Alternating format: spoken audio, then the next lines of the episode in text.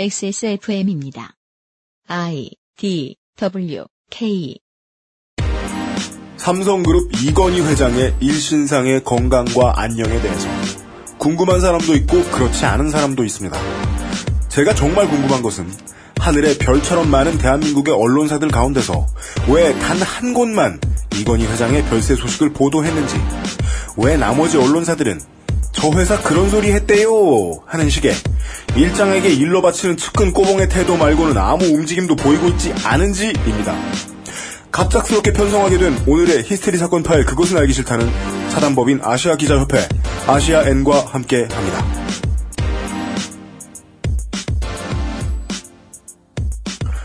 지구상에 계신 청취자 여러분 안녕하셨습니까? 어색한 타이밍입니다.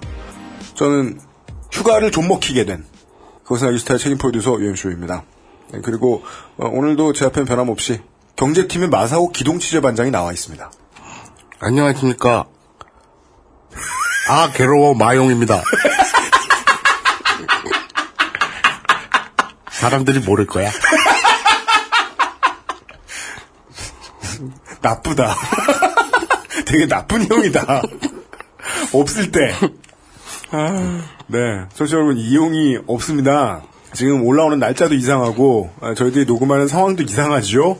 아, 이용 상임수석은 지금 다른 일 때문에 어디 지방에 내려가 있습니다. 그래서 이용이 없으면 보통은 방송을 안 해요. 이용이 없을 때 한번 그냥 어거지로 도움의 손길을 받아서 방송 한번 만들어 봤다가 무참히 털렸어요. 우리 노잼 김창규 딴질고 취재팀장 덕분에. 그래서 웬만하면 이용이 없으면 녹음을 안 하는데 사안이 급하지 않은 듯 급한 듯. 저는 이제 좀 빨리 나갈수록 좋다는 생각이 들어서 휴가도 밀어버리고 스튜디오에 들어와 앉아 있습니다. 빠른 진행을 해야 되겠습니다. 광고를 읽혀보겠습니다. 9회 마지막 히스테리 사건 파일 그것은 알기 싫다는 에브리온 TV 다 따져봐도 결론은 아로니아진 왕초보의 무한 신뢰 컴스테이션 바른 선택 빠른 선택 1599 1599 대리운전에서 도와주고 있습니다. 똑같다 씨. 나쁘다. XSFM입니다. 안녕하세요. 믿어도 되는 조립 PC 업체 컴스테이션의 이경식입니다. 조립 PC 시장은 특이하게도 구매자가 검색을 통해 부품의 가격을 모두 알아볼 수 있습니다. 따라서 여러분은 검색을 통해 저희가 취하는 이익이 얼마인지 아실 수 있겠죠. 컴스테이션은 끝까지 상담하고 제대로 돌아갈 때까지 서비스해드립니다. 만족과 신뢰의 비용, 그 이상은 받지 않는 컴스테이션 011-892-5568 전화 주십시오. 제가 직접 받습니다. 컴스테이션은 조용한 형제들과 함께합니다.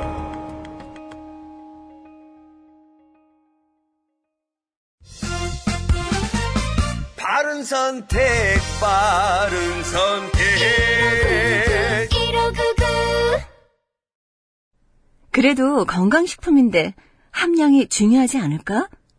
정말로 한 박스에 15,151알에 아로니아 과실이 들어있는 게 맞는지 다 알아보셨나요? 비교하실 필요 없죠? 언제까지나 마지막 선택 아로니아 진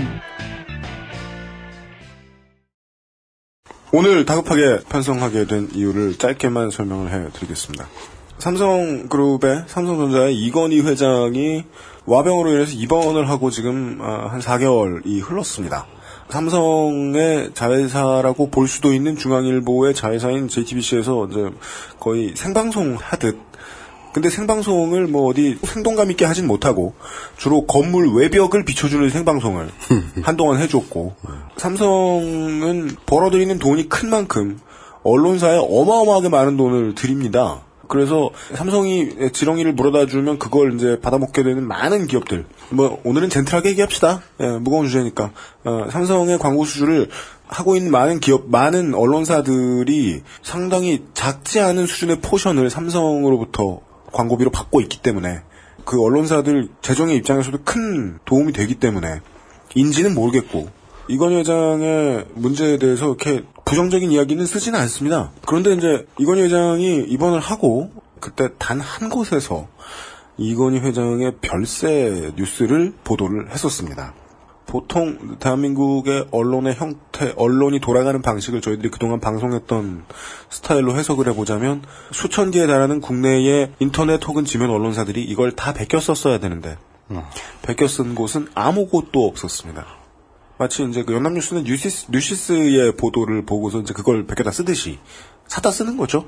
근데 그런 곳이 단 한 곳도 없었고 아시아N이라는 곳이 보도를 했고 그 다음에 다른 어- 모든 언론사들은 뭐 한 개, 뭐 만 개 다 치죠. 9,999개의 나머지 언론사들은 다 아시아N이 보도를 했으나 뭐 상황은 밝혀지지 않고 있다라는 평소에도 늘 이랬으면 좋겠는 신중한 자세를 이때만 유일하게 보여주더군요. 대한민국의 모든 언론사들이. 음, 그래서 궁금했습니다. 그냥 마냥 궁금했습니다. 아, 이제 무작정 아시아N을 만났고 이 속보였기 때문에 속보는 이것도 사실은 그러면 안 되는데 속보 케이스는 언론사 자체에서 한 사람이 보도를 하는 것이 아니기 때문에 취재를 하는 것이 아니기 때문에 간혹 가다가 취재 기자 이름이 나와 있지 않은 경우도 있습니다. 뭐 특별 취재반 이런 식으로 가죠. 네, 그래서 취재 기자 이름이 나와 있지 않더군요. 그리하여 저는 그러면 대표님을 불러주십시오.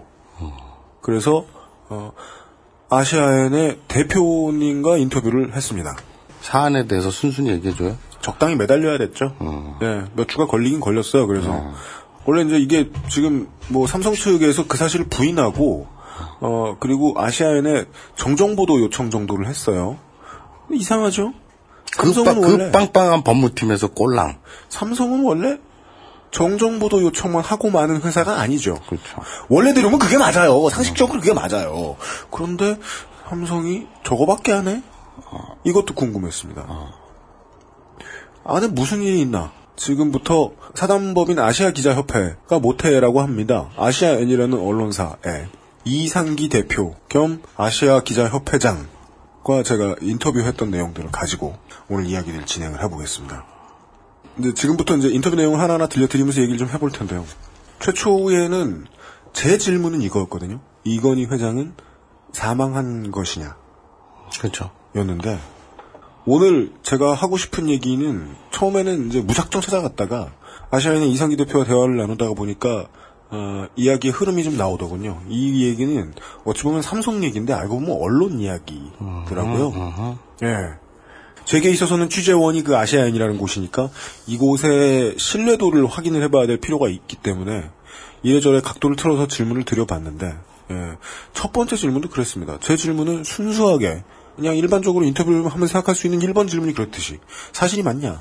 였는데 깜짝 놀랐어요. 이렇게 말합니다. 들어보시죠. 5월 16일에 이건희 회장 별세 뉴스를 내보냈고 4개월이 넘어간 현재까지도 이 뉴스를 내보낸 유일한 매체인 아시아엔의 대표이시자 본인 역시 기자이신 사단법인 아시아 기자협회의 이상기 창립협회장을 모셨습니다. 나와주셔서 감사합니다. 첫 번째 질문은 이겁니다. 이건희 회장은 사망하였는가? 네, 저희 그 아시아인은 어, 지난 5월 16일 오후 3시 15분 아래와 같이 보도했습니다. 급성 심근경색으로 삼성 서울병원에 6일째 입원 중인 이건희 삼성 회장이 16일 오전 별세했다. 삼성은 장례 절차 등에 대한 구체적인 일정이 이뤄진 후 조만간 발표할 예정인 것으로 알려졌다.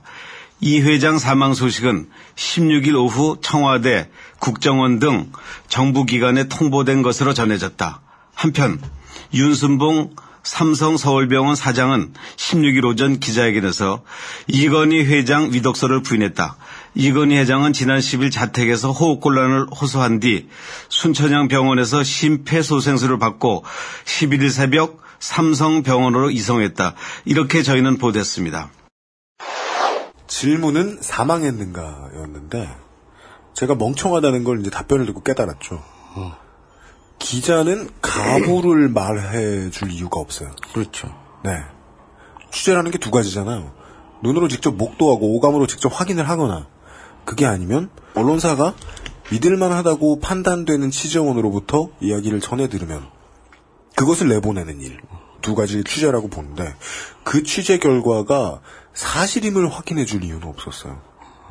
네. 그래서 이 이상기 대표가 확인해 준 사실은 우리가 이런 보도를 했다라는 얘기였어요.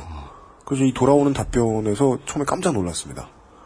어, 이것은 이대로 팩트구나. 이건희 회장의 사망이 팩트인지를 제가 했어야 하는 질문이 아니라 이건희 회장의 사망 보도를 한 것이 맞느냐 이건 확인이 첫 번째 질문이었던 게 맞겠더라고요. 첫 번째부터 제 첫 질문부터 저는 돌아오는 답변에 살짝 놀랐어요. 하여간 뭐 취재원에 의하면 이런 얘기가 나왔답니다. 청와대에도 국정원에도 이 이야기는 넘어갔다더라.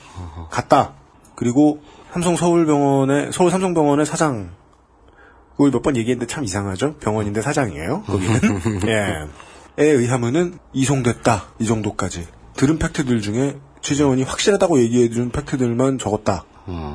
가 기자가 할 수 있는 얘기였던 것 같더라고요. 네, 참고로 아까도 얘기 나왔습니다만은 저희 지금 인터뷰의 대상 인터뷰이신 아시아인의 이상기 대표는 한겨레 일기 출신의 기자입니다. 뭐 기자다 보니까 저희가 또 부를 수 있었던 거고 그냥 대표 아니고 두 번째 질문으로 넘어갔죠. 이 두 번째 질문이 그렇게 넘어갈 수밖에 없었던 게 아, 사실인지 여부를 따져야 되는 게 아니라 왜 보도했는지를 물어봐야 되는 거구나 싶더라고요. 예. 그래서 그런 질문을 드렸습니다. 그렇다면은 왜 이 기사를 보도하신 것입니까? 네, 일반적으로 기사 판단의 기준을 저는 이렇게 생각 어, 보고 있습니다. 어, 사건 및 취재 대상자의 사회적 중요성, 그리고 그들의 영향력, 독자의 알 권리, 사실관계 신빙성 등이 바로 기준이 됩니다. 어, 이건희 회장의 별세 소식은 위와 같은 이런 어, 그 조건들에 부합한다고 에, 저희는 판단했습니다. 예. 에, 사실 이 기사를 보도하면서 고민이 없었던 건 아닙니다. 진실 보도와 저 이상기 그리고 저희 아시아인 및 아시아 기자협회와 삼성과의 관계, 또 우리 사회에서 삼성이 차지하는 독특한 지위, 또 세계 속의 그 삼성, 뭐 여러 가지가 고려됐습니다. 고려할 수 있는 것들을 고려했다. 향후에도 계속 나오는데 지루하다 싶을 정도로 이분이 원칙론자셨어요. 취재할 만하니까 취재했지 않았느냐? 라는 걸로도 정리할 수 있는데 대한민국의 기자들을 좀 만나본 사람 입장에선 당황스럽죠. 취재할 만하다고 취재하는 게 아니니까 요즘은. 요즘 세상은. 삼성 측이 워낙에 삼성그룹 측이 워낙에 두드레기를 내는 이런 기사가 나갔다 보니까 어, 이상기 대표 본인도 저에게는 이제 삼성 측에 가능한 한 좀 젠틀한 제스처를 언행을 보여주셨는데 그 중에 하나가 대표 본인 혹은 이 아시안이라는 언론사 또 삼성과 나쁜 관계 아니었다. 라는 이야기를 바로 던지시더라고요. 들어보시죠.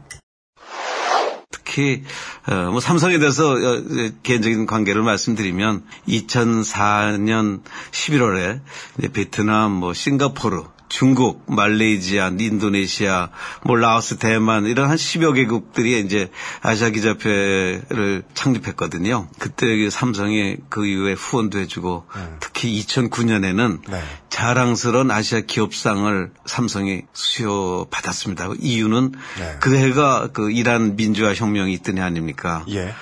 야, 이란에는 그 전까지는 노키아 제품이 이 핸드폰이요. 네. 그게 어, 주종이었는데 예, 그 당시 이란의 그 정부 그 도- 일종의 그 이슬람 근본주의 독재 정권이죠. 예.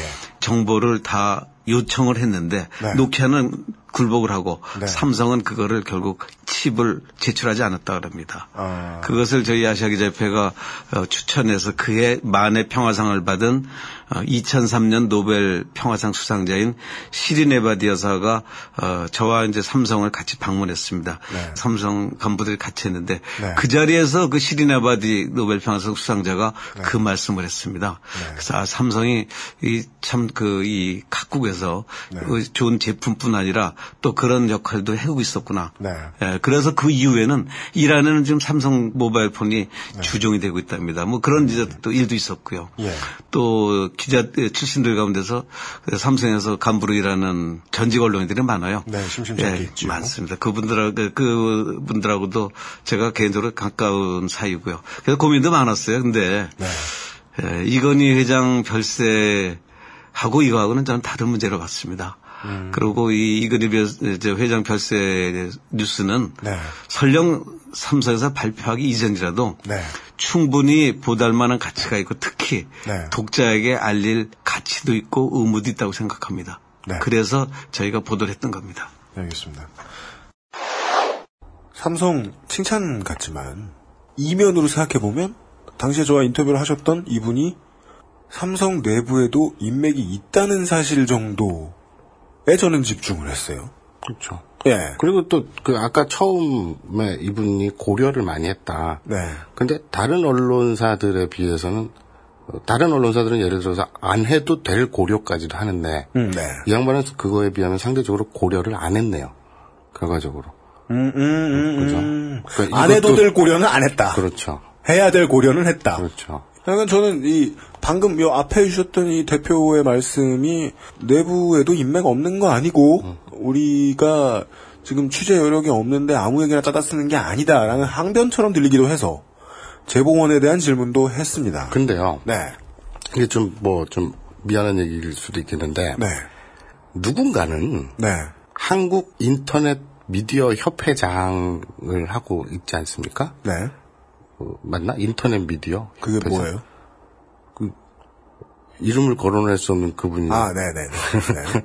그 저 무슨 미디어 머시기라는 언론사도 갖고 있고 미디어 뭐 어, 갑자기 아니 왜 그래. 편의제 왜? 그거 얘기했대? 왜 안 돼? 그 인터넷 미디어 협회 네. 그리고 미디어 워치 음. 근데 글 쓰는 거 보면 거기 다른 기자가 있어? 아, 근데 그게 그 얘기, 근데 그, 그 얘기 왜 나오냐면 네. 아시아 N 네. 이라는 것이 그 모르잖아. 난 몰랐다고. 그리고 또 아시아 기자협회가 네. 모태가 됐다고 하는데 네. 그러니까 이- 막말로 얘기해서 네. 좀이 분한테 이 대표님한테 큰 신뢰가 될지 모르겠지만 네. 솔직히 까놓고 얘기해서 네.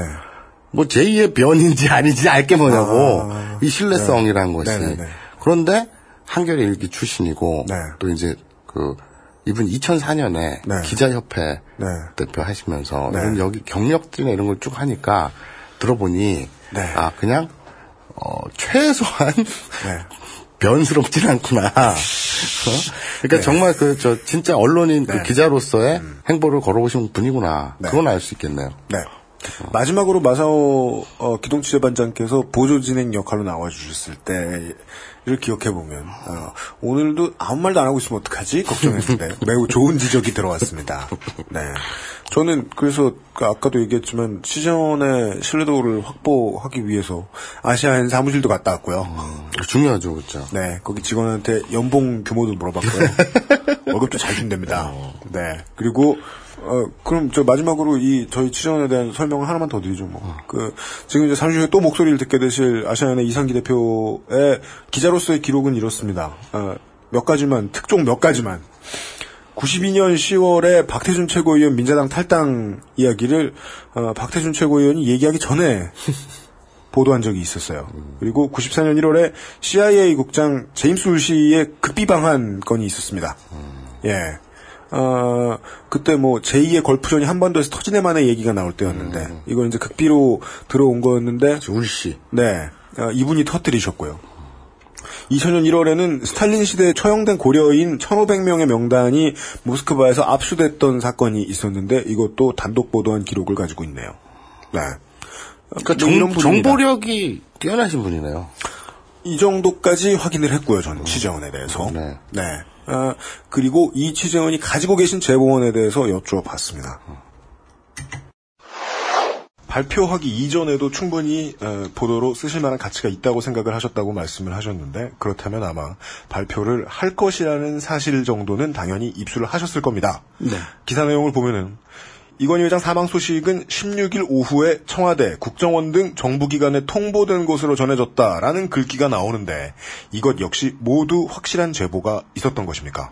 예, 저희 취재원이 밝힌 내용입니다. 예. 어, 근데 이게 어- 이 청와대나 국정원의 어느 부서인지는 정확히 파악이 안 됩니다. 음, 그래서 네. 우리는 기사에서 통보된 것으로 전해졌다. 통보했다가 아니라 예. 통보된 것으로 전해졌다 정도로 썼습니다. 예, 에, 물론 청와대나 국정원 등에 대해서도 보충 취재를 하면 음. 기사의 정확도가 훨씬 높아질 수 있었겠죠. 근데 네. 기사 요건상 그거는 사실 당사자들에 대해서 취재하는 것이 더 중요한 사유이기 때문에 예. 저희는 부차적인 요소라고 보고 추가 확인은 하지 않았습니다. 예. 네. 중간에 이제 더 사- 시급한 사안 에 대해서 말씀을 해주셨던 것은 이것은 속보다라는 판단을 했던 것으로 예, 저는 일단 그렇게 이해를 했습니다. 그렇죠. 사람이 죽었네 살았네 이런 건 네. 그냥 이제 부고 기사도 그렇잖아요. 발인 나가는. 네네네. 그 전에는 알려야 사람들이 상가집을 와야 돼요. 그것처럼 네. 사람이 어, 이 특히나 이건희 정도 되는 급이 네. 죽었네 살아는 건 경제 문제도 그렇고 되게 크니까 네. 이거는 당연히 속보 차원에서 다뤄줘야죠. 물론 이제 아시아에는 이제 놀랐을 거예요. 이걸 이제 빠르게 타진을 하면서 아마 다른 언론사들에 비해서 1초, 짧게는 1초, 길게는 뭐한 십몇 분 정도 앞섰을 거란 생각을 하고 있었을 것 같아요. 제 생각에는. 제 생각에는. 근데 현재까지는 누적 5개월째 빠르죠. 야, 김병에 효자 없는데 참. 에이?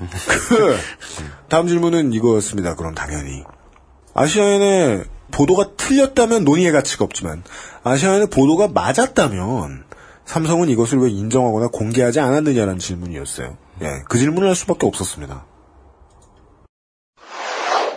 그렇다면 보시기에 삼성은 왜이 사실을 인정을 하거나 공개를 하지 않는 걸까요? 이게 더 이제 정확히는 삼성에 혹은 이건희 회장 주변에 누가 이 사실을 밝히지 않고자 하는 걸까요? 사실 그 지금 우리 UPD 질문에 대해서 제가 네. 어떤 확답을 드릴 수는 없습니다. 그리고 예. 제가 또 제가 알 수 있는 사안은 아니라고 생각합니다. 어, 누- 어, 왜 삼성이 이 사실을 인정하지 않는지 네. 또 공개하지 않는지는 근데 추정은 제 추정으로는 말이죠. 저희 취재원의 한테 확인한 바에 따르면 삼성은 16일 오전, 5월 16일이죠. 예. 이건 회장이 별세하신 후에 사망 사실을 그 다음날, 그게 17일 또는 18일 그 임세에 네. 밝힐 예정이었던 걸로 알고 있습니다. 그때까지는 장례 절차나 후계 등에 대한 것들이 정리될 거라고 그렇게 생각했던 것 같아요. 예. 근데 갑자기 이제 저희 기사가 그야말로 생각지도 않은 데서 나오니까 네. 어, 이거를 먼저 우선 부인부터 했던 거죠. 네. 저희가 3시 15분에 보도를 했는데 어, 3시 30분으로 제가 기억을 합니다. 예. 어, 아마 제 그 핸드폰에 뭐 찍힌 게 있으니까 맞을 겁니다. 예, 이 이걸 부인을 했거든요. 네. 일단 부인하고 나고 또 다른 매체들에서 확인한 걸 부인하고 나니까 음. 어, 이것을 애초에 발표하려는 거에서 좀 후퇴하지 않은가 그걸 또 미루지 않았나 저는 이렇게 생각을 하고 있습니다. 예. 네. 5개월을 미뤄 그런다고? 그 부분이 미스터리죠. 결국은. 추정이 뭐 말이 되려면 네. 원래는 17일이나 18일 이제 정상적으로 사망 저 처리하고 선언하고 이렇게 발표하려고 했으나 생각지도 못하게 갑툭튀로 또, 또 어느 언론이 터트리니까 네. 스텝이 꼬였다. 네. 그래서 보세요. 지금 이 대표님 말씀대로라면 15 15분에 기사가 나갔고 네. 30분에 그러니까 15분 동안 반응이 있었단 말이에요. 그렇죠. 근데 회사를 다녀본 사람들도 그렇고 네. 그 조직 생활을 한 사람들은 알 거예요. 네. 외부에서 어떤 피드백이 왔는데 네. 그거를 오너가 네. 판단하기까지 네. 뭐 보고 절차라든지 또 이 주변 얘기를 듣고 판단을 정세를 판단할 거 아닙니까? 네. 그리고 15분이 걸렸다는 건 어마어마하게 빠른 거거든요. 그렇죠. 그러면 이거는 그냥 즉각적으로 반응했다는 것밖에 안 돼요. 음, 그냥 네. 발표문까지 쓰는 밑에서 이제 공보팀들이 발표문도 썼을 거 아닙니까? 네. 접하자마자 부인하라고 그렇죠, 얘기가 그렇죠. 나왔겠죠. 그런 그렇겠죠. 네. 그러면 이거는 생각도 없이 그냥 탁 그 뭐 어떤 정략적인 회의도 거치지 않은 네. 거의 즉각적인 반응인데 네. 그리고 부인을 했어 그렇게 음. 그, 어 이제 어떡하지 주소 담을 수도 없고 아 어떡하지 하면서 5개월이 흘렀다는 얘기잖아요 지금 모든 가능성은 열어둬야죠. 음. 예. 어 정말 미스터리네요. 네. 이번에 저도 하나 배운 게 상당히 쇼킹한 이제 사건이 될수록 어, 그 어떤 것도 추론할 수 없게 돼 있더라고요. 예, 보도를 할 놈이면. 그 이제 저도 이제 이상기 대표하고 인터뷰를 하면서도 이제 그걸 좀 깊이 느꼈는데, 예, 분명하게 들은 이야기, 분명하게 본 것이 아니면은 가능한 이야기 안 하시려고 하더군요. 그렇죠. 그래서 뭐, 어, 후계 문제라든가 이런저런 이제 사내 정리를 뭐 다 될 줄 알았을 것이다 정도의 추측을 말씀을 해주셨는데 어, 청취자 여러분들께서 그것마저 접수 안 해주시는 쪽을 저도 추천해드리고 예, 저희 취재원도 그걸 바라지 않을까 하고 생각을 합니다. 그렇죠 괜히 거기에서 자꾸 이야기꽃을 피우는 게그 네, 누구에게도 좋은 일은 아니겠죠. 네. 제가 이제까지 이 이건희 회장의 이제 뭐 와병과 관련한 그림을 쭉 봐오면서 사람들이 움직이는 걸 봐오면서 가장 궁금했던 건 이거였습니다. 실제로는 이 사람이 어떻게 되었느냐 생각을 할 필요도 없고 별로. 아, 뭐 그러면 이제 이런 이런 정도 얘기를 해야 인간의 도리죠. 이건희 회장의 가족분들께 위로를 전하고 그리고 아시아인이 낸 것이 오보라면 다행히 오보라면 쾌유를 기원합니다. 그 건은 뭐 관심 대상이 아니에요. 실제 사망. 오히려 제가 더 묘하고 이상했던 건 단 한 군데만 빼고 왜 언론들이 이렇게 삼성 눈치를 보는 액션을 취하는가 정도였습니다. 그에 대해서 질문을 해봤습니다. 왜 안 베꼈었을까? 15분 동안 무슨 일이 있었길래? 전문용어로 우라카이. 우라카이 왜 안 했을까? 일반적으로는 어떠한 특종이 튀어나오면 언론은 보통 베껴쓰기를 하지요. 네. 많이. 네. 그런데 이 경우에만 특이했습니다. 아시아인을 제외한 모든 언론이 입을 다물고 있습니다. 4개월이 지난 아직까지도. 그 이유를 뭐라고 보십니까? 뭐 일부에서는 아시아인에서 이렇게 보도했다고 한 데가 몇 군데 저 있었습니다. 네. 예. 그러고는 뭐 뒤에는 삼성 주장을 삼성의 그 이 보도 자료를 많이 어, 인용을 했더군요. 네. 근데 결국은 발표하는 주체 예. 이건 삼성인데 삼성에서 이 예정 발세에 대해서 부인을 하니까 네. 언론에서는 보도하지 않는 거로 보고 있습니다. 근데 네티즌 사이에서는 뭐 댓글들을 통해서 별세했다는 이 얘기들이 많이 보였었습니다. 예. 네. 이 부분 역시 최초 보도했던 언론사답지 않게 상당히 신중한 반응이었어요. 조심하죠. 네. 왜 이럴까? 왜 이럴까? 하는 생각을 계속하면서 이런저런 질문들을 던졌단 말이죠. 이런 얘기도 해주셨어요. 그러면은 완전 막, 막 장사하는 언론사가 아닌 이상 보통은 사실 확인 여부를 묻습니다. 최초에 터트린 언론사가 있으면 그 언론사에 전화해서 물어봅니다. 우리 다른 언론사에 누군데요. 이거 이건희 회장 어, 뭐 배세 소식 이거 뭐 어떻게 확인하셨습니까? 뭐 사실입니까? 뭐 물어봅니다. 그러니까 뭐 취재원이 누구냐고까지 밝히라고는 안 하겠지만, 네. 그러니까 맞아요, 진짜로? 네. 이렇게까지 물어보겠죠. 같은 네. 업계 사람들끼리. 예. 그 얘기를 들어보시죠. 인터넷 시대에 대한민국은 지금 언론사가 수천 개입니다. 정말 많죠. 그럼 그 많은 언론사들의 내부에 뭐 이상엽 회장님 같은 많은 베테랑 분들도 계실 텐데 이 사실을 알고 있는 사람들이 또 있지 않겠습니까? 뭐 저는 없진 않다고 봅니다. 실제로 취재를 해서 어, 기사를 쓰는 언론인이나 언론사는 그 10분의 1도 되지 않, 저, 안 되는 거라고 전 보여, 보여져요. 예, 막상 저희가 이 기사를 보도하고 났을 때 네. 저희한테 문의해온 것은 10곳 조금 넘었던 것 같아요. 그거밖에 안 됐습니까? 프레시안, 경향신문, 어, 조선일보에서도 왔던가요? 그리고 한겨레신문, 그리고 인터넷 매체로 된 데는 제가 전화를 받은 데가 없습니다. 아, 예. 그리고 전자신문, 네. 경향신문, 아까 말했나니까 그 한국일보, 뭐 흔히 말하는 전통 매체들 네. 또는 전통 매체들이 만든 인터넷 매체에서는 문의가 왔었습니다. 기존 종이신문을 가지고 있는 업체들. 그렇습니다. 예. 예. 그런데 보도는 제가 인터넷에서 확인한 것만도 수백 개가 넘더라고요. 보도를 한, 한 데가. 근데 뭐 대부분 그 일방의 얘기, 뭐 어딘지 짐작하시겠죠. 네. 그쪽 그, 그 주장만 보도했더군요. 예. 그렇습니다. 프레시안도 인터넷 매체인데. 아무튼. 그리고 네. 동아 조, 그, 지- 중앙은 없네요. 조선은 있는데. 그러게 말입니다. 아, 중앙이야 뭐, 이 경우에는 좀 특수 입장이니까. 아, 네네네. 이해가 가는데. 아, 동아리는 어떡하니. 힘, 힘들어 보여요. 그렇죠. 네. 이 답변에서부터 제 머릿속의 흐름이 물줄기가 좀 많이 바뀌어요. 그때까지만 해도 가능한 한 이제 팩트를 많이 듣고 싶었는데 이게 팩트를 알 수 있는 상황이 아니었더라고요. 그래서 상황이 복잡해져요. 제 머릿속에서도. 사건에 등위가 생기고 이쪽 1차 표면, 2차 표면이 생기고 좀 복잡해져요. 왜냐면은 일단은 취재의 개념을 생각을 하게 돼요. 단독으로 어떻게든 이야기를 들을 수 있는 사건에 가장 가까운 취재원을 구하든지 아니면 사건에 가까이 가든지. 근데 이번 건 같은 경우에는 사건에 가까이 못 갑니다. 웬만한 수준의 임원들도 병실까지 들여다보고 할 수는 없으니까. 거의 다 직계 가족들만 있었다고 들었습니다. 그렇다면 취재하는 누구도 이걸 확인할 수 없어요. 투명 인간이 아닌 이상. 마블 히어로가 아닌 이상. 그래서 믿을 만한 취재원이 취재를 위해 필요할 겁니다. 그런데 그 사람이 정말 믿을 만한 취재원이라면 다시 한번 말씀드리지만 공개할 수 없겠죠.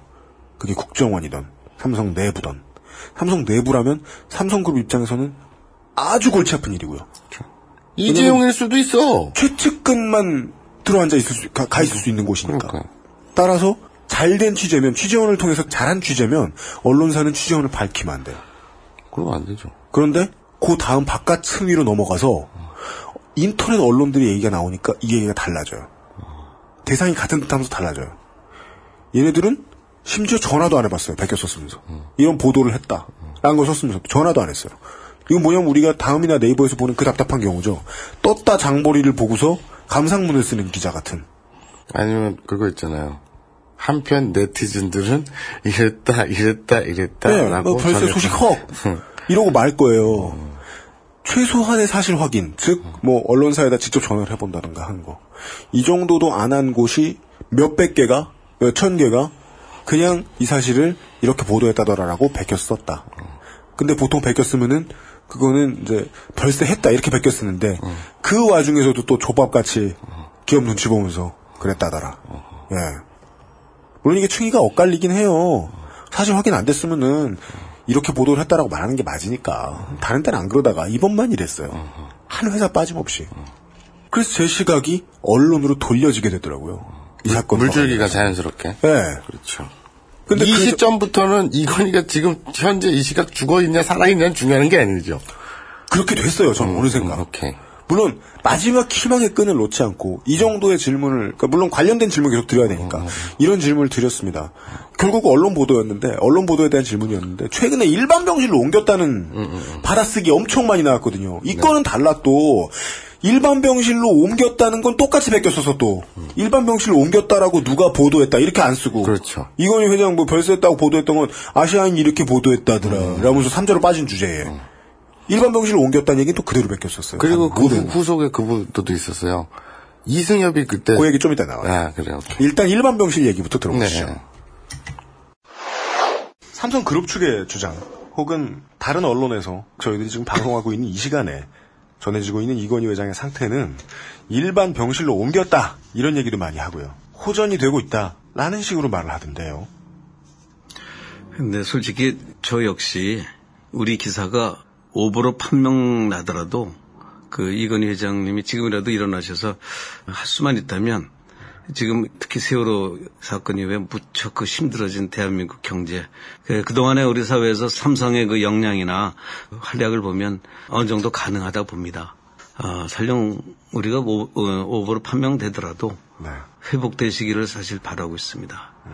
근데 그것과 한편 이제 별개로 삼성 측에서 저희 보도가 나간 3, 4일 뒤에 이건 회장이 일반 병실로 옮겼다고 이제 보도자를 냈더라고요. 맞습니다. 그랬더니 이제 뭐 모든 매체들이 이를 보도를 했지요.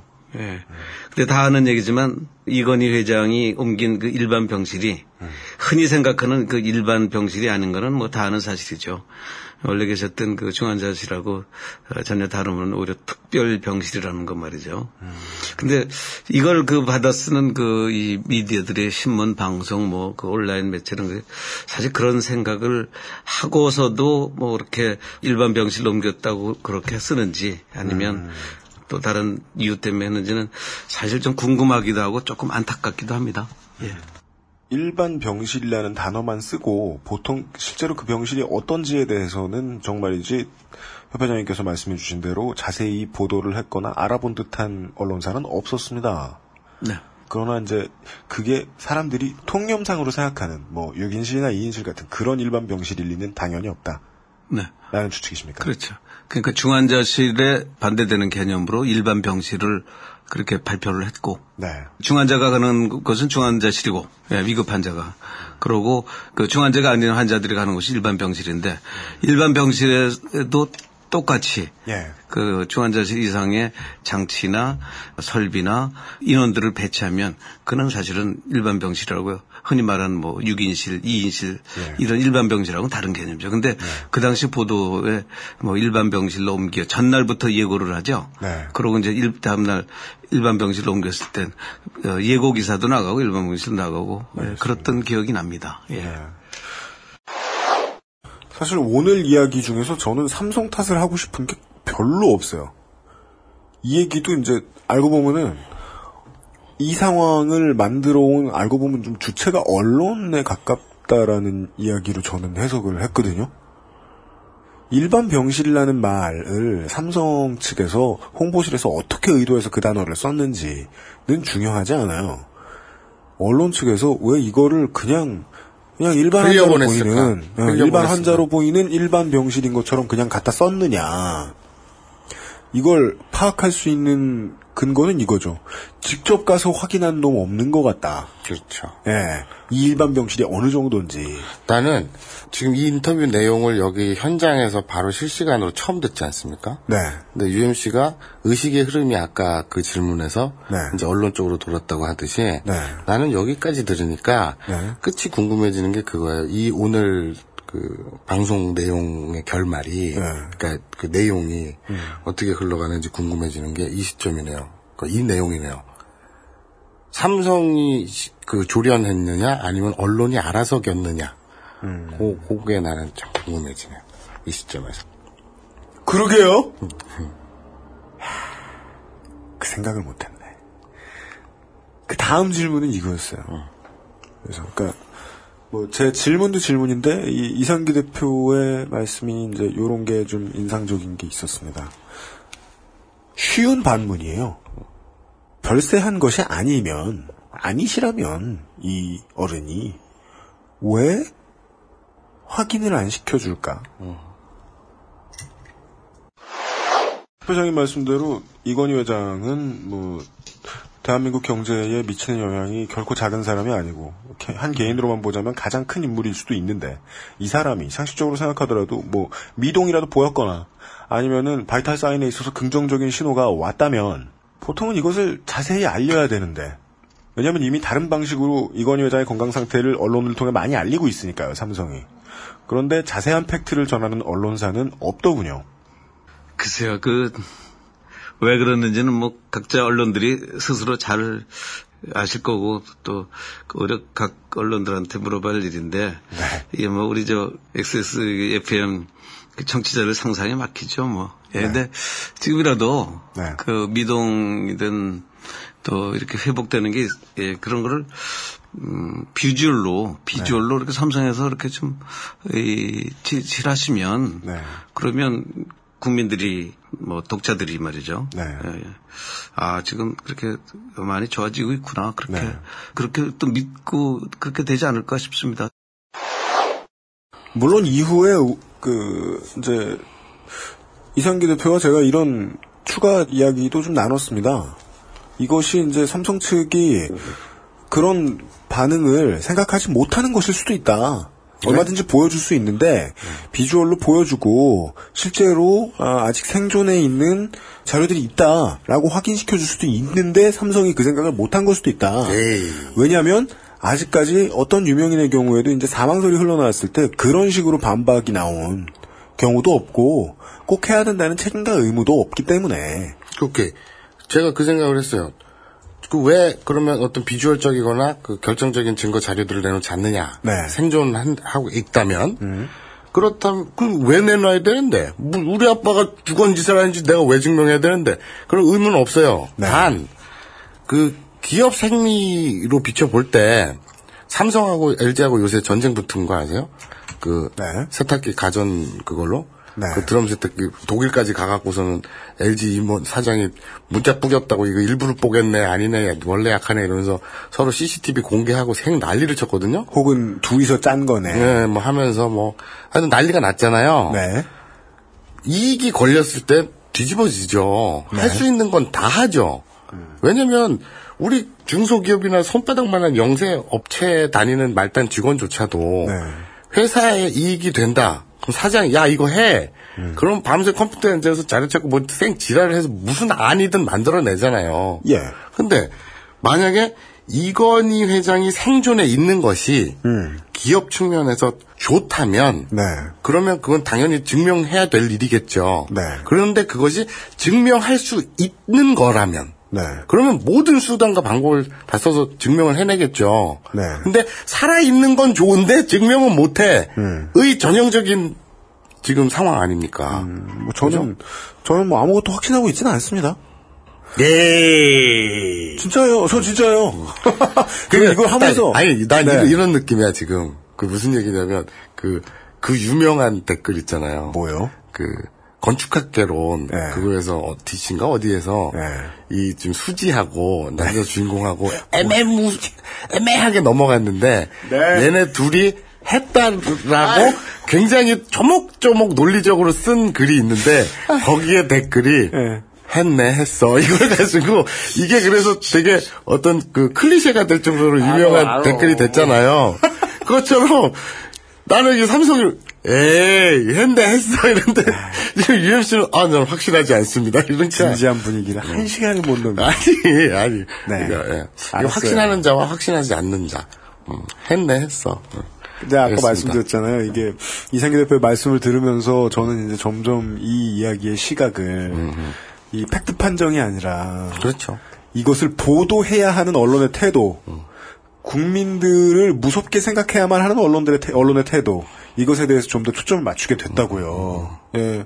근데 저도 그런 유사쟁이로서 생각해 보니까 확신하면 안 되더라고요. 예. 여기 자, 향- 잠시 후에도 또 나오는데 지금 이 팩트를 비주얼로 확인시켜 달라는 말은 이상기 대표의 말은 어찌 보면은 좀 뭐 무례할 수도 있어요. 사실 이게 뭐 망자던 환자던 무례할 수도 있어요. 그쪽 이제 가족 측면에서 보기에는 그렇지만 언론인의 입장에서는 이 태도가 원칙이라는 거죠. 그렇죠 내가 오보를 했어도 좋다. 사실을 확인시켜다오. 라는 거. 그리고 여기서 중요한 거는 이건희 회장쯤 된다면 어 이거는 그 사회적 위치와 그런 거 있기 때문에 그냥 일반 여염집 우리 쌀집 옆 슈퍼 가게 아저씨하고는 다르잖아요. 네. 그러면 기업에서 이 공개하거나 왜냐면 그 기업의 주가가 출렁일 수 있는데 그 개미들도 많고 하니까 네. 그런 비중의 사람이라면 언론에서 그 슈- 동네 슈퍼 아저씨가 아닌 다음에 네. 언론에서 따져 물을 수 있는 거죠. 공개해 달라고 요구할 수 있는 측면이 있죠. 물론 저는 그것도 찬성을 안 합니다만, 네. 개인이 모두 동일하다면, 네. 그 개인 주변의 개인들이 선택할 수 있는 권한도 동일하다고 저는 보고 있습니다만. 뭐, 뭘 그렇죠. 네. 근데 여간에 언론에서- 언론인으로서는 그렇죠. 네, 그것이 옳다. 그래서 저는 이제 이때부터 언론에 대한 질문을 좀 하기 시작합니다. 아까 마사오 님도 궁금하셨던 이승엽 선수의 홈런 소식에 아, 그렇죠. 이건희 회장이 눈을 크게 떴다. 라는 보도가 크게 떴다. 그래서 그 큰 웃음을 줬죠. 그 라는. 보도가 스포츠 조선발이었어요. 어, 아, 조선이었어요, 그거? 네, 오리지널 origin 찾기 힘들잖아요. 요즘은 다 베꼈으니까 네. 스포츠 조선발이었어요. 그 저는 처음에 그 보도를 보자마자 이런 생각을 했던 거죠. 시기가 궁금하다. 몇호 홈런이냐. 요 보도에 대해서도 한번 여쭤봤습니다. 어떻게 생각하시는지. 기사가 나가고 한 일주일이 지나서입니다. 5월 25일에는 어, 조선일보 계열이죠. 스포츠조선에서 삼성 라이온즈의 이승엽 선수의 홈런 소식에 이건희 회장이 어, 말 그대로는 워딩은 눈을 크게 떴다라는 뉴스를 내보낸 적이 있죠. 그 외에도 다른 매체들이 이걸 베껴 썼고요. 어떻게 보십니까? 그 스포츠 조선은 아니라 아마 그제 기억에 두와 거의 모든 매체가 보도했던 것 같아요. 예. 어, 저는 88년 한겨레 신문 창간 때부터 만 21년 6개월을 한겨레 신문에서 그 일했는데요. 네. 그래서 제가 있었던 한겨레 신문에서도 이면에 그러니까 아주 눈에 띄게 달았더라고요. 아하. 뭐 나름대로 뭐 판단이 있어서 그렇겠죠. 예, 근데 네. 그렇게 이런 보도를 하려면 네. 구체적으로 어떤 반응을 어떻게 보였는지 그리고 그게 나아진다는 근거가 무언지를 좀 정말 나아지고 있는 건지를 그 묻는 매체가 있었으면 좋았겠다 이런 생각을 합니다. 네.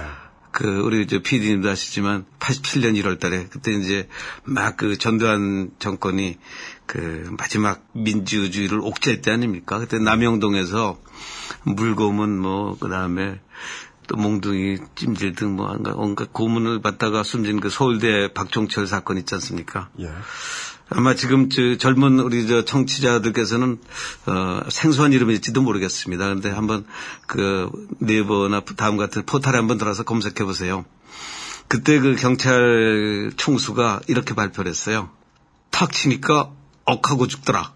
그래서 나중에 그 당시 그 이 고문에 가담했던 그 경찰이 네. 교도소에서 양심 고백하면서 밝혀졌었죠. 네. 예, 돌아가신 그 김승훈 신부님이 이제 그걸 발표하시고 지금도 아마 이 가끔 활동하죠. 네. 그 당시 예, 그 더알바 해직 기자로 얼마 전까지 국회의원 했던 그 이부영 씨가 네. 그 내용을 알고 김승훈 신부님, 신부님한테 말씀을 해서 그게 이제 사건이 나고 넉 달 뒤입니다. 1월 달에 사건이 나고 5월 달에 그 발표를 하죠. 네. 그러곤 6월 달에 뭐 지금 우리가 민주주의의 그 선배들이 피와 눈물로 이뤄낸 지금 민주화를 누리는 게 87년 6월 항쟁을 통한 지금 민주주의 이 사건이 단초가 됐는데 네. 이번에 이승엽이 홈런을 치니까 눈을 뜨셨다. 이런 발표와 보도를 보면서 아 제가 26년 전 그때 그 박종철 사건이 착 떠올랐어요. 근데 저뿐 아니고 같이 이 기자들하고 얘기하면 이제 좀 선배 기자들은 네. 많이 그렇겠다 저처럼 그렇게 생각했다고들 그래요. 아, 예. 짐작 보도나 받아쓰기라는 측면에서는 그 사건과 다를 바가 없다. 그때는 예. 그렇게 쓰면은 정부의 이 심기를 건드리거나 아니면 정부를 비판하면은 중앙정보부로 가죠. 네. 근데 지금은 중앙정보부는 안 가죠. 네. 예, 안 가지만 아마 다른 데서 불이익이 오는 것 같아요. 뭐 알겠습니다. 예. 아, 굉장히 와닿는 그 그렇게 생각하세요? 매칭이네요. 그 탁신이 억했다. 이게 이제 한 곳의 필드에서 평생 이제 나이 들어 오신 노 기자다운 회상씬이 나오는데 그렇죠. 그죠? 저 이승엽 선수 홈런에 대한 이야기를 여쭈었는데 박종철 고문치사 사건 이야기가 나올 거라고는 전 상상을 못했어요. 네. 가면서도 이제 갸우뚱 하다가 마지막 말씀을 듣고 아 이거는 이제 폭력의 피해자가 있다라는 이제 그 바깥에서 보이는 외면적인 감성의 측면에서 좀 다를 뿐이지 무언가를 감싸놓고 안 보여주고 뭔가 자기들이 준비해 놓은 진실인지 거짓말인지 알 수 없는 윤색만 보여준다라는 점에서는 박종철 고문치사 사건이 생각난다. 그리고 또 말씀에. 언론이 그냥 받아 쓰느냐, 그것의 실체를 캐려고 애쓰느냐의 자세 차이. 네. 그런 것도 그렇죠. 이, 저, 박종철, 이게 저는 그, 이 말씀 딱 끊을 때, 네. 탁친이 억했다. 이승엽이 홈런을 탁 치니 눈이 번쩍했다. 이 라임도 맞고, 네. 그리고 언론도 그, 그때 다 이부영 얘기했지만, 네. 이또 박종철 사건에 또 빼놓을 수 없는 인물이, 사실 빼놔도 되는데, 네. 지금 창원시장이 안상수거든요. 네. 그때 담당 검사였고. 그때 내가 제일 중요했다라고 구라치고 다니는 아, 네. 요, 요, 요건 좀 취소하고. 요, 아, 요, 그분은 욕만 들어도 전치 2주에 상처가 나시는 분이에요. 그러니까, 그러니까. 네. 어, 요건 삐처리 해주시고. 근데 아무튼 이, 이 양반이 또 자기가 민주화 되고 나서 네. 그거를 그 파헤치는데 폭로하는데 자기도 일조했다고 숟가락을 이렇게 얹으시는데 네. 어쨌든 이제 그 그것도 그래요. 그 방금 얘기한 것처럼 은폐가 돼 있었어요. 음. 그런데 그 그때 지금 말씀하신 신부님도 그렇고 이부영이라는 기자가 네. 그러니까 팩트를 취재를 하려고 실체를 알려고 발악을 한 거잖아요. 그렇죠. 그리고 터트린 거잖아요. 네. 근데 똑같은 탁친이 억했다라는 건데 네. 그 누구도 네. 물론 이제 그게 민주화와 어떤 개인의 생사하고 좀 다른 그룹 총수의 건강과는 뭐, 뭐그 다르겠지만 느낌도 다르고 다른데. 그리고 이제 그 무게감이랄까 저, 저 뭐랄까 색깔 자체가 다르기는 하지만 기본적으로 어떤 것을 다루는 기자의 자세는 사실 동일해야 되잖아요. 네. 이 건이든 저 건이든 그니까요. 바로 그게 문제가 있는 거죠. 네. 그러니까 처음부터 끝까지 계속해서 시종일관 흐르는 이 이상기 대표가 저한테 전달하고자 하셨던 메시지는 저는 결국은 나중에 그렇게 이해했거든요. 야, 이 기자 새끼들아, 궁금해 좀 해라. 예. 어, 삼성에 대한 얘기도 안 할 수는 없으니까. 삼성이 또 언론을 어떻게 대하느냐가 이 언론사들이 왜 이런 바보 같은 아메바 같은 반응만 하고 있는지도 주위에 중요한 열쇠가 될 테니까 삼성의 반응에 대해서도 물어는 봤습니다. 삼성이 아시아인 측에 정정 보도를 요청을 했죠. 네, 그렇습니다. 저희가 보던 5월 16일이 꼭 5월 16일 3일 뒤 19일 날이에요. 그날 월요일 아침에 내용 증명이 왔어요. 네. 그래서 저희가 그대로 어, 보도했습니다. 그때 기사는 이렇게 됐습니다. 아시아인이 지난 16일 보도한 삼성 이건희 회장 별세 기사와 관련해 삼성전자 측은 19일 본지에 정정 보도를 요청해왔다. 삼성전자 고위 미디어 담당자는 이날 오전 본지 팩스를 통해 2014년 5월 16일 오후 3시 15분경 인터넷 뉴스 아시아인 사이트에 게재된 이건희 삼성회장 16일 오전 별세라는 기사가 사실과 달라 정정 보도를 요청한다며 기사가 사실이 아니라고 수차례 말했는데도 삭제 또는 수정 등의 조치가 이뤄지지 않아 정정 보도를 청구하게 됐다고 말했다. 어, 기사는 이렇게 계속됩니다. 어, 정정 보도문이 왔을 때 저희가 한 보도입니다. 어, 삼성전자는 또 이에 기사의 인터넷 홈페이지 www.더아시안.아시아에 사실과 다른 내용의 기사를 삭제하고 정정 보도문을 게재해 주시기를 요청드린다며 정정 보도문을 보내왔다. 아, 이렇게 저희가 보도했습니다.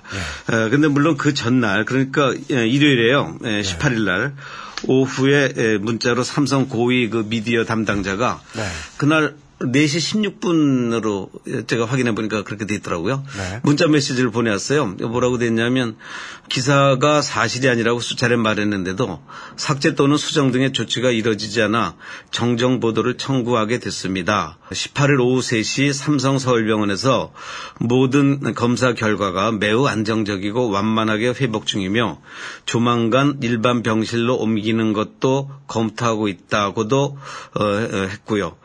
이렇게 이제 저한테 이제 보내와서 네. 바로 문자 메시지를 4시 16분에 받은 후에 오후 5시 그한 45분쯤 뒤에 그대로 보도를 했습니다. 예, 왜냐하면 반론은 네. 가장 빠른 시간 안에 그리고 정확하게 수용해야 된다는 게 제 오랜 생각입니다. 그래야지 혹시 있을 수 있는 오보의 위험과 또 이 오보로 인한 그 부작용을 취소할 수 있거든요. 네. 예, 그래서 저희는 그 삼성의 그 반론 요청을 100% 수용했습니다. 예. 물론 그 기사 삭제는 받아들이지 않았습니다. 네. 예. 그런 건 뭐 받을 수도 없고 하기도 힘든 그렇습니다. 일이죠. 예. 예. 자, 자, 네, 뭘 보고 계십니까? 재밌는 얘기. 네. 이 인터뷰 내용을 전 지금 실시간으로 듣고 있으니까 처음 네. 듣다가 문득 궁금해지는 거예요. 네. 삼성이 다른 언론과 네. 정정 보도보다 더센 음. 언론 중재위원회의 네. 제소를 음. 한 건은 그럼 뭐가 있을까? 네. 비교될 수 있잖아요. 네. 그래서 지금 휴대폰으로 바로 검색을 해봤어요. 네. 제일 먼저 뜨는 게 어, 얼마 전에 있었던 그 전자신문과 네. 삼성과 예, 그 사건 아세요? 알고 있습니다. 네, 그 렌즈 수율 문제 가지고서는 휴대폰 뭐 이거 저저저 했더니 네. 그 문제 제기를 삼- 전자 신문이 했는데 네. 그랬더니 삼성이 어, 우리 거 왜 꾸지다 그러냐고 네. 그러면서 지랄을 했죠. 네. 근데 그거와 관련해서 네. 음. 뭐 어떻게 뜨냐면 재밌는 게 이 그냥 딱 네 줄이면 게임 끝나네요. 갤럭시 S5 출시를 앞두고 나온 이 기사에 네. 그러니까 참고로 말씀드리면 전자신문에서 휴대폰의 카메라 렌즈 수율이 떨어져가지고 네. 재고를 뭐 닫보가 없애버렸다 이래서 이제 출시율이 출시일이 뒤로 미뤄질 것이다 이런 기사였거든요. 네. 그래서 삼성은 아니다 우리 하자 없다 출시를 지킬 거다 정정보도 해 안 해? 그랬더니 언론 중재위로 가야 될 거 아니에요.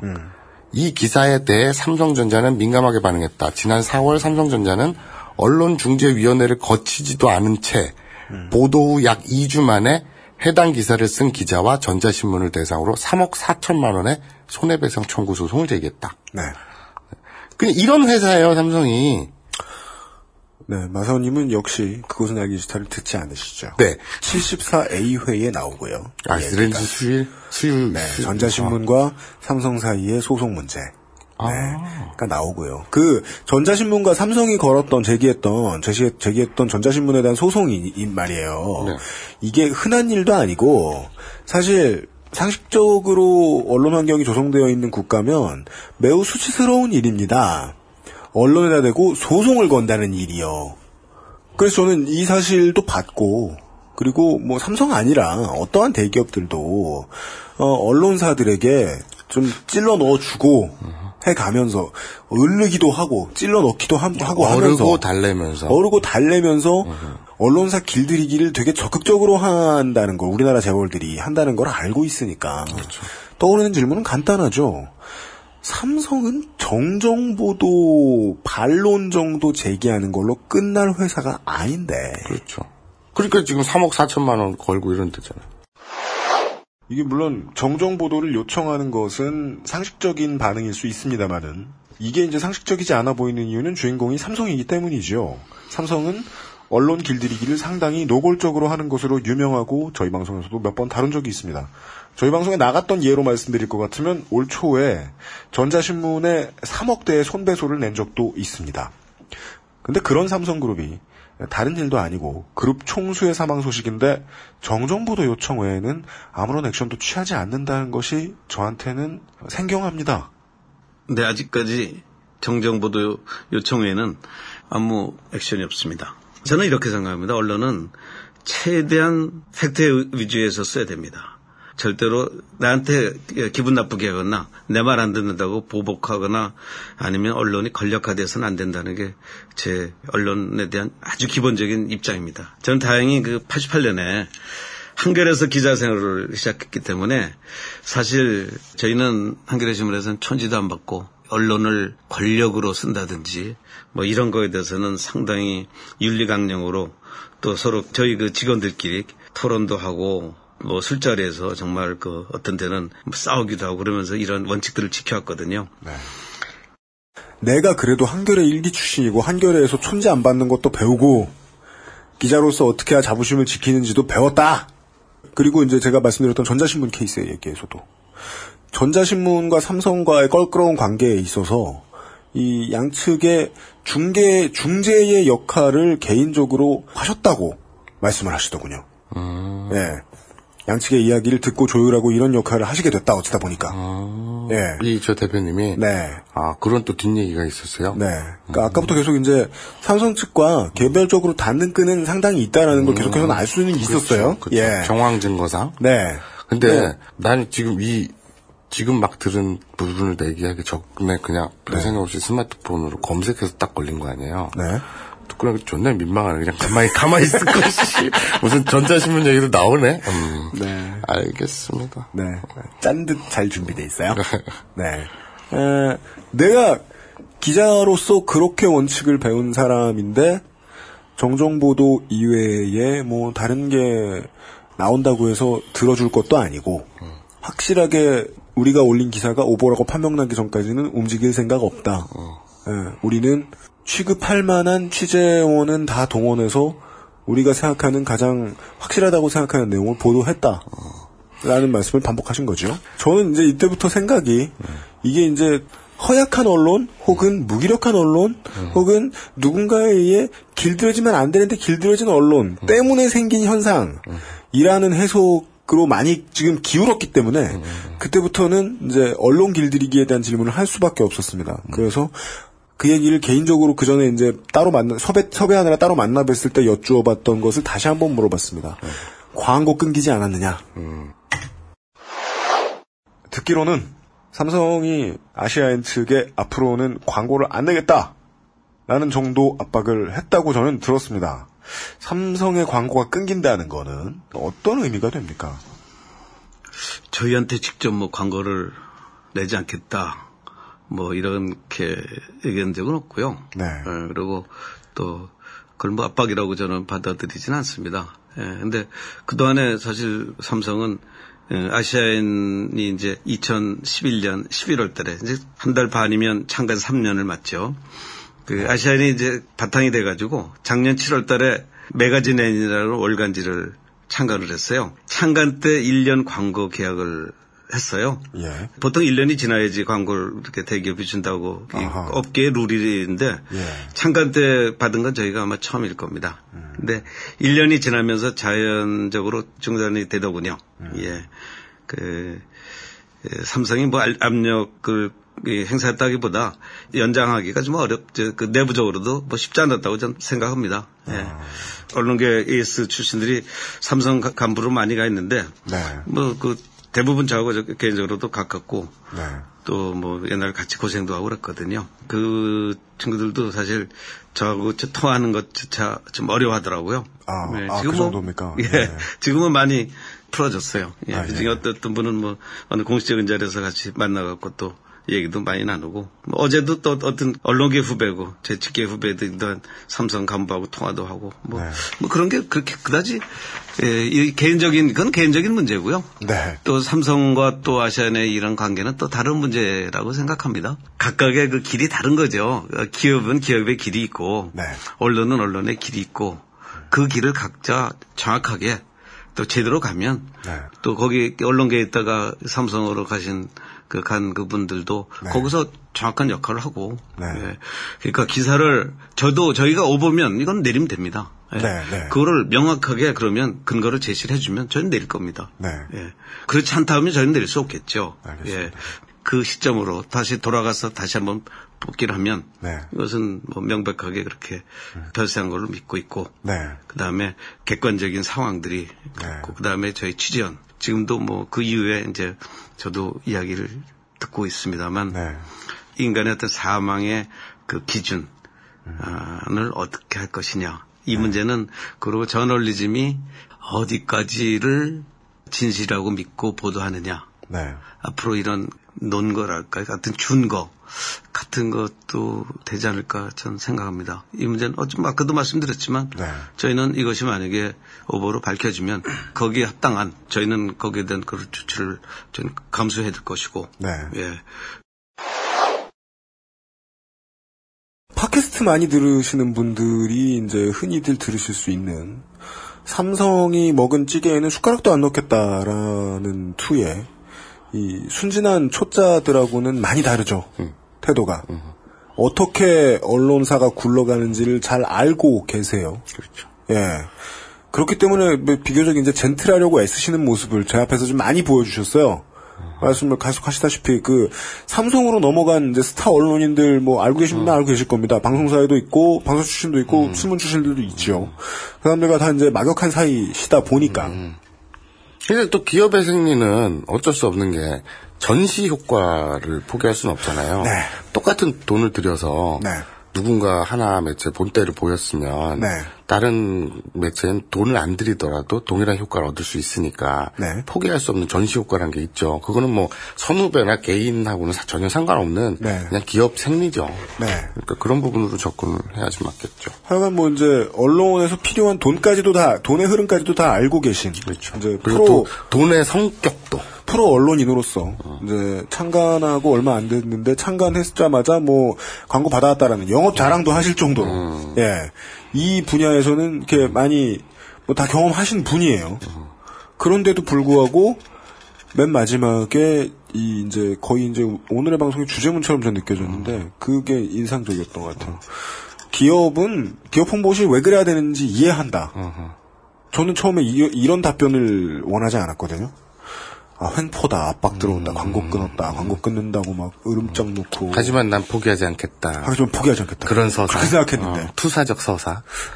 그 회사 입장에서는 어쩔 수 없이 압박한 건 아니고, 그냥 재개하고 포기한 거다. 이해해요. 예. 이 바닥이 그렇지 뭐. 예. Best wishes to your future endeavor. 무슨 무슨 소리인지 모르겠어. 서로 그냥 뭐 갈, 제갈 길 가는데 행운을 빈다. 뭐 이런 거예요, 헤어질 때. 아 영어가 그렇구나. 그, 그, 그, 그래서 기업의 홍보실은 기업의 홍보실대로 할 일이 있고, 이게 진보론에 흔히 못 듣는 말이에요. 삼성에 팔려간다고 얘기하지. 그렇죠. 전혀 그렇게 표현 안 하시죠. 그렇죠. 기업은 기업의 홍보, 홍보실대로 할 일이 있으니까 돈을 끄는 것도 이해하고 삼성 좋은 소리를 어떻게 해야 이쁘게 할지를 고민하는 것도 다 이해한다. 다만 기자로서 나는 내 할 일이 있다. 저는 이게 진정한 프로의 자세라고 봐요. 네, 저도요. 네. 보도 내용을 받아들이는 청취자 입장에서는 보도가 잘 됐으면 됐죠, 뭐. 예. 이게 오보일지 아닐지 몰라도 하여간 아시아에는 지금까지도 이그 당시에 올라갔던 속보를 내리지 않고 있거든요.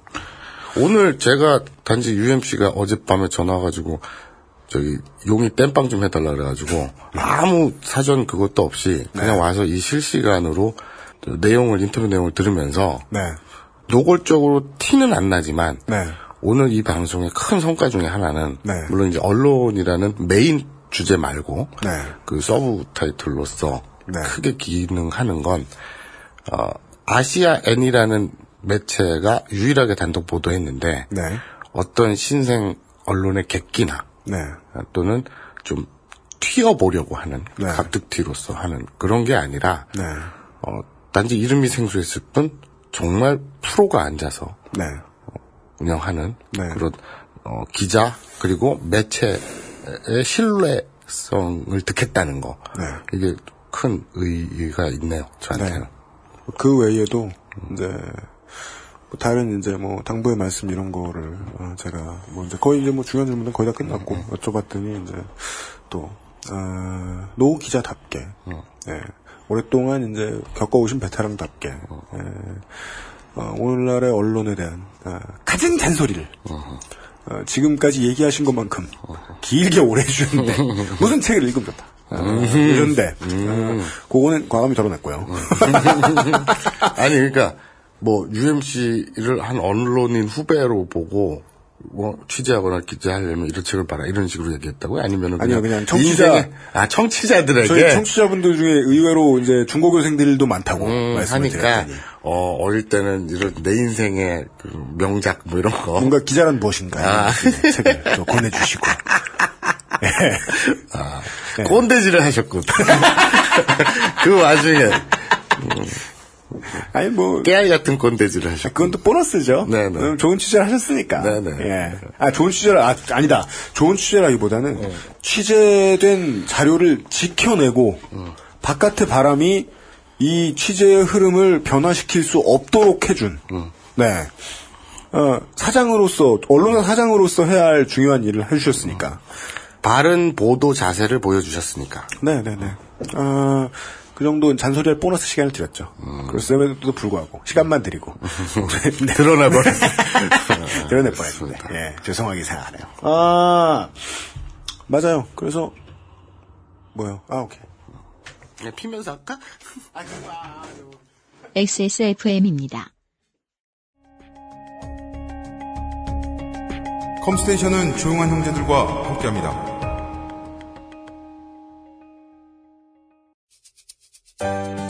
바른 선택, 빠른 선택.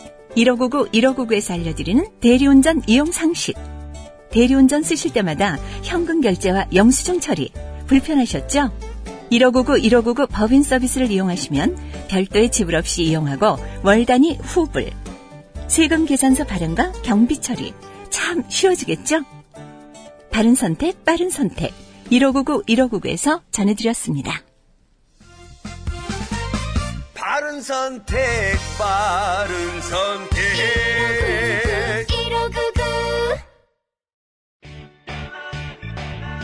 언제까지나 마지막 선택. 아로니아 진. 마사오님의 지적이 주요한 부분이네요. 어떤 그, 어떤 지적? 이제 단 한 군데밖에 이런 기사를 안 내보냈으니까 마치 그 우리가 영화에서 보는 뭐 외국 대도시의 가판대에 막 수두룩 꽂혀 있는 이상한 기사 내보내는 그- 타블로이드 신문 같은. 네, 타블, 타블로이드 신문 같은 음. 그런 데서 초짜들이 모여가지고 혹은 제가 이제 늘 능멸하는 음. 뭐 경제 출신 사장, 뭐 그냥 광고에만 혈안이 돼 있는 이런 사람이 야 아무거나 내보내. 어, 내 뒤는 책임 아, 아, 아, 아, 뭐 신생 매체니까 일단 좀 튀어야겠고. 어, 하면 뭐 광고 좀 주지 않겠어? 어. 그런 건 줄 알았는데 반대로 경제지 기자 아니고. 뭐 특종 많이 냈던 기자 출신의 사장인데다가. 정통. 예, 광고를 받으려고 한 게 아니라 받았다가 끊겼고. 처음부터 생각했던 게 취재원의 신뢰도였는데 저는 그것을 이제 어느 정도는 믿겠다라는 생각하에 이 방송을 내보내는 거고요. 예. 근데 저도 그렇고 이 청취자 중에도 아 아시아 N이라는 까놓고 얘기해서 듣보잡 의그 매체 신뢰도가 오늘 이 방송을 통해서 급상승하지 않을까. 뭐 인지도 등 뭐가 됐든 뭐 이제 신뢰도나 이런 것들이 그 되게 중요한 지점이죠. 네, 뭐 거두절미하고 뭐 그 XSFM이 이제 창사하고 나서 계속해서 찾던 것이 이제 그 진짜로 기자를 돌려가면서 오프라인에서 취재를 하는 그런 언론사였는데 네. 오늘 이 인터뷰에 아, 반사 이익을 얻어. 예. 아시아N이라는 에, 제휴 협력사를 하나 얻었죠. 또. 네. 슬로우 뉴스에 이어 2호입니다. 이 회사가. 이 이건희 회장 별세 사실과 관련한 추측은 의미가 없는데 이 추측 하나만 하려고요.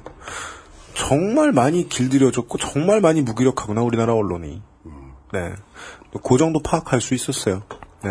그 뭐 아시안에 대한 소개는 뭐 저희 이제 앞으로 어 제휴 협력사가 되었으니 나중에 또 기회가 될 때 소개를 해드리도록 하고 이 건에 대한 이제 마지막으로는 이런 얘기 들었습니다. 반대되는 보도 다들 하고 있는 그런 쪽으로 이제 태도를 선회하지 않는 이유에 대한 이야기 이제 예측 가능하시겠지만 마지막으로 한 번만 더 이야기를 들어봤습니다. 사건과 관련해서는 딱 하나의 질문만 더 드리겠습니다. 네. 구구절절히 어, 원칙에 가까운 옳은 말씀을 해주셨기 때문에 이 원칙을 지킨다면 거의 5개월째 아시안이 이건희 회장 별세 보도에 대한 정정을 하지 않는 이유는 아, 저희는 정정 보도문을 그러니까 반론을 그대로 반영을 해드렸죠 두 번. 네, 반론은 보도하되 네. 정정을 하지 않는 이유는 새- 뒤집을 만한 아, 새로운 정- 사실이 나오지 않았기 때문이다. 맞습니다. 예. 네. 그거를 좀 저- 네, 제시해 주시면 네, 네, 그러면 저희는 어, 반영을 하고 정정을 하겠습니다. 알겠습니다. 관련 내용은 여기까지입니다. 그 재밌지 않나요? 뭐예요? 만약에 아시아 N조차 없었다고 우리가 상상을 해보자고요. 아, 상상을 해봐서 아시아 N이란 매체조차 없었어요. 네. 그러면 그것은 알기 싫다 몇 회냐? 96회. 그것은 알기 싫다 96회조차도 존재하지 않아요. 음. 그리고 이런 문제 제기조차도 못하는 거예요. 근데 아시아 N이라는 만, 몇 개도 아니고 딱 한 곳이 이 버팀목이 돼주니까 나머지 그러지 못한 것들을 손가락질 할 수가 있는 거잖아요. 네. 그죠? 아시아 N조차 없었다면 손가락질도 못해요. 다 그러니까. 네. 그죠? 아까 UMC 방금 이거 듣기 전에 직전에 얘기했던 거 우리가 이제 언론 이 문제 얘기를 할때 아, 아시아 N이라도 그나마 하나라도 있으니까 이런 문제 제기가 가능하겠구나. 네. 그런 생각이 들었습니다. 뭐로 봐도 이거는 다른 의견 제시하기는 게 좀 힘들다는 게 제 생각입니다. 이 건은 엠바고의 대상이 될 수도 있지만 행여 엠바고의 대상이 될 수도 있습니다. 그렇지만 한 군데에서 보도를 터뜨렸다는 건 공식적으로 이게 엠바고란 언론사의 언론과 이 사실 쥔 사람들 사이의 룰이잖아요. 암묵적인 룰이잖아요. 근데 만약에 엠바고 거다 치죠. 근데 한 군데에서 깼죠? 그럼 다 깨죠. 무조건 깨진 거예요, 이건. 무조건 깨진 거예요.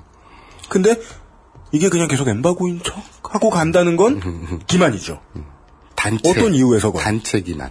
근데 그 단체 기만을 하고 있는 게 만 명 중에 9,999명이다. 그러면 그건 좀 섬뜩하죠. 그러니까. 네. 그런 거 하나를 알아냈습니다. 뭐 여전히 저희들은 이렇게밖에는 이제 사실을 가정 정도 할 수밖에 없습니다. 이건희 회장의 별세가 생물학적 삶과 죽음에 대해서도 생각을 해봐야 된다는 이야기를 짤막하게 하셨어요. 이상기 대표께서. 이 이야기는 더더욱이 제가 이런 답변을 하게 만들어요. 이게 실제로 별세였는지를 확신할 방법은 없다. 생존인지 사망인지를 확신할 방법은 우리로서는 없다. 절대 없다. 없는 데다가 이쯤 되면 그건 중요하지도 않은 거지. 그렇지만 아시아인이 보도를 했을 때 들었던 루틴이 확실하고 그 취재원도 가지고 있던 정보가 정확했다면 당시 유가족일 수도 있던 그 가족들은 최소 삶과 죽음을 확신할 수는 없으되 죽음을 인정하려는 액션은 보인 적이 있었다. 일 거예요. 네. 그게 그거 아닌가요? 그, 이, 이상기 대표께서 말씀하셨듯이, 보도 나가기 직전에, 네. 이렇게 이제 장례 절차 준비하고, 네. 뭐 이렇게 발표하려고 하고, 네. 청와대 하고 국정원에 통보하고, 요 때에 어떤 미묘한 공기, 유가족의 그 액션, 네. 지금은 유가족이 아니지만 어쨌든 아니라고 주장하지만 가족의 어쨌든 액션. 가족의 액션. 그때 미묘하게 나왔었잖아요. 그걸 말씀하시는 거죠. 맞습니다. 네. 하여간 사건의 대회전이 될 뻔한 타이밍은 있었던 것 같아요. 있을 수 있었어요. 네. 그 정도까지고 이거 관련한 많은 팩트를 뭐 밝혀드릴 수 있는 시간은 아니었습니다. 네. 근데 네. 오늘 방송을 네. 뭐 많은 청취자들이 듣겠지만 네.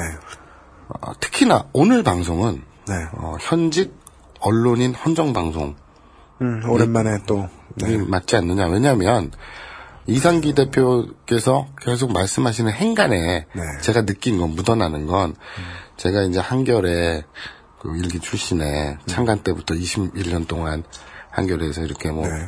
후, 배들하고도뭐 이렇게 하고 뭐 또 지금 후배들 친한 후배들이 삼성에도 가 있고 저쭉 쭉 말씀하실 때 그 행간에서 네. 나는 뭐, 그뭐 자의적인 해석이긴 하겠지만 네. 모든 언론계 후배들에게 네. 하고 싶은 말씀이 많지 않았을까. 네. 그죠? 그러니까 이거는 저는 그래요.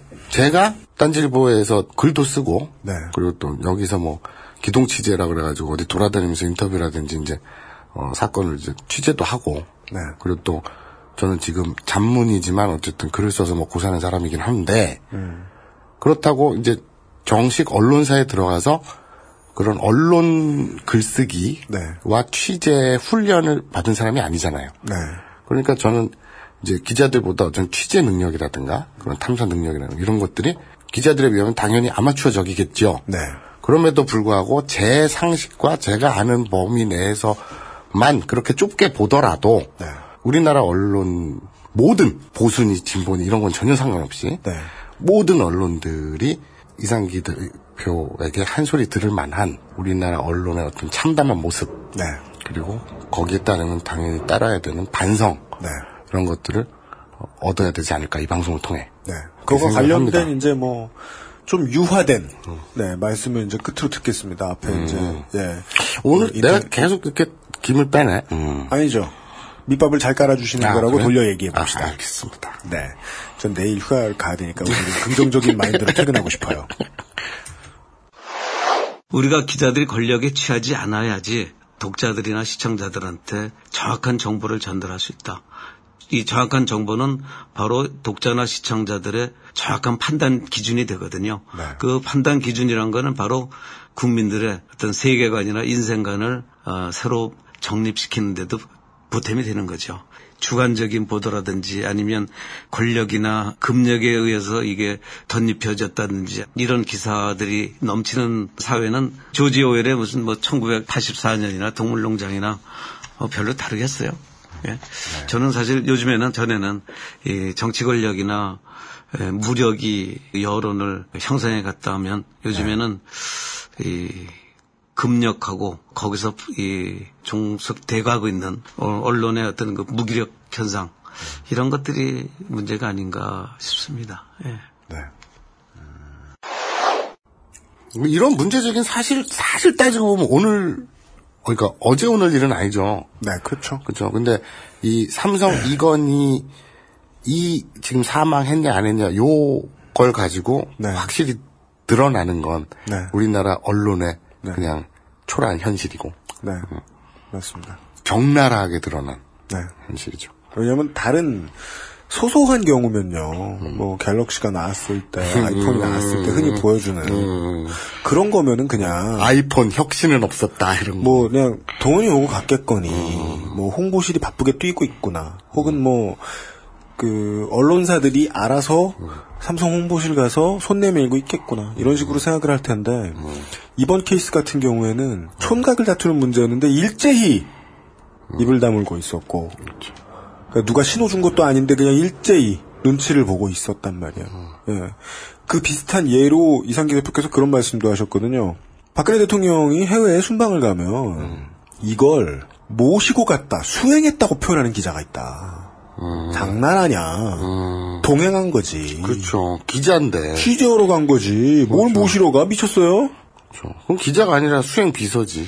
그 얘기를 듣고 아 그렇구나 네, 라는 느낌을 받았거든요 뭐 여간에 뭐 최초에는 이제 제 호기심에서 저는 뭐 그때 처음에 이걸 왜 취재하려 그래요? 라고 이제 이상기 대표가 처음에 저를 만났을 때 물어보시길래 그냥 생각나는 대로 짓거렸거든요 아무도 안 하니까요 네, 라고 말씀드렸었는데 그래서 그냥 아무도 안 하니까 파고 들어가 봤는데 의외로 대한민국 언론 현실에 대한 그림을 얻고 예 에, 인사를 드렸네요. 그렇죠. 풍경화.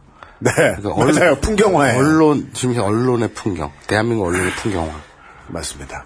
네, 어, 여기까지가 급조한 히스테리 사건 발 그것은 알기 싫다 96회였습니다. 저는 제가 특, 하기가 그렇잖아요. 제가 출연해가지고서 얘기를 할 때, 네.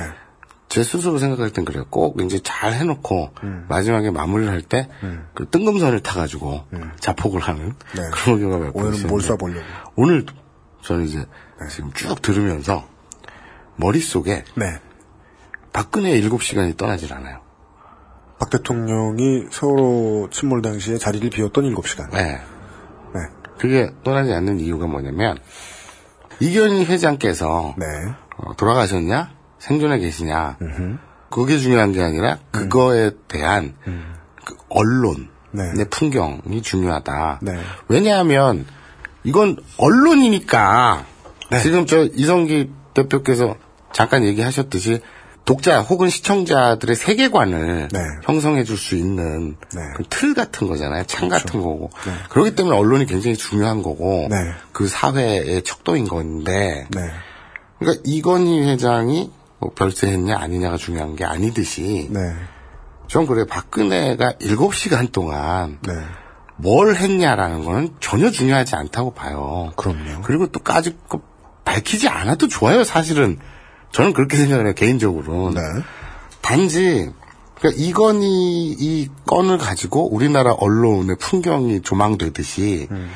이 박근혜 7시간을 가지고 이건희 건으로 보여지는 언론 풍경의 그 초라함, 그 좀 살풍경, 찌질함. 찌질함, 찌질함, 참 좋다. 그거랑 박근혜 7시간에 따른 그 반응들이나 그 언론이나 그 사회 분위기들의 네. 그 찌질함. 한두 건이 아니네, 이 나라는. 온통. 네. 그렇게 생각이 듭니다. 맞습니다. 네. 아, 그래서 이상희 대표의 말씀 중에 무기력함이라는 단어가 정말 많이 와 닿았습니다. 네, 그렇죠, 그렇죠. 네. 알아서 기는 사람에게는 직업윤리란 없죠.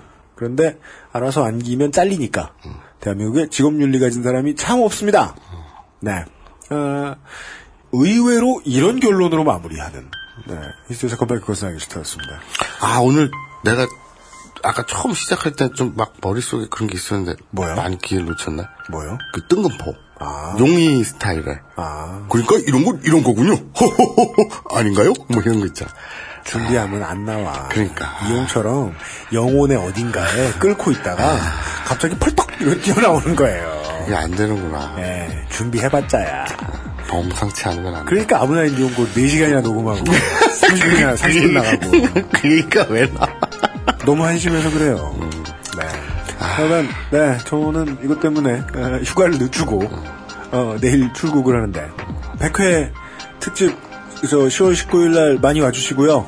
예, 벙커원이고요. 우리 지난주에도 얘기했는데요. 다음 주부터 광고 만들어서 내보낼 거고요. 그리고 어, 100회 얘기하니까 생각나는데 저는 어, 신혼여행을 가서 그것은 알기 싫다 2회를 편집하고 있었거든요.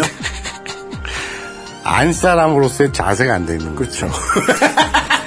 바깥 양반 내조를 어, 신경을 써야지 거기서 일을 하고 앉아 있으니. 그러니까요. 세탁도 맡기고 벌레도 잡고 술도 따라놓고 그런 것도 해야 되는데 그렇죠. 편집을 하고 앉았었어요. 근데 아, 여러분이 듣고 계신 지금 96회는 아마 제가 예, 지금 신혼여행 가고 처음으로 놀러 가서 제가 편집한 걸 겁니다. 하여간 끝까지 들어주셨어서 감사합니다. 금요일에 다시 만나 뵙도록 하겠습니다. 웨스테로스 얘기를 가지고요. 기동 취재반의 에, 마사오 경제팀장이었습니다. 아닙니다. 아 괴로워 마용이었습니다. 불의 마지막 히스토리 사건 파일 그것은 알기 싫다. 에브리온 TV 다 따져봐도 결론은 알아야지. 왕초보의 무한실력 컴스테이션. 바른 선택 바른 선택 119 119 대리운전에서 도와주고 있습니다. 미안해요, 이 형. XSFM입니다. I D W K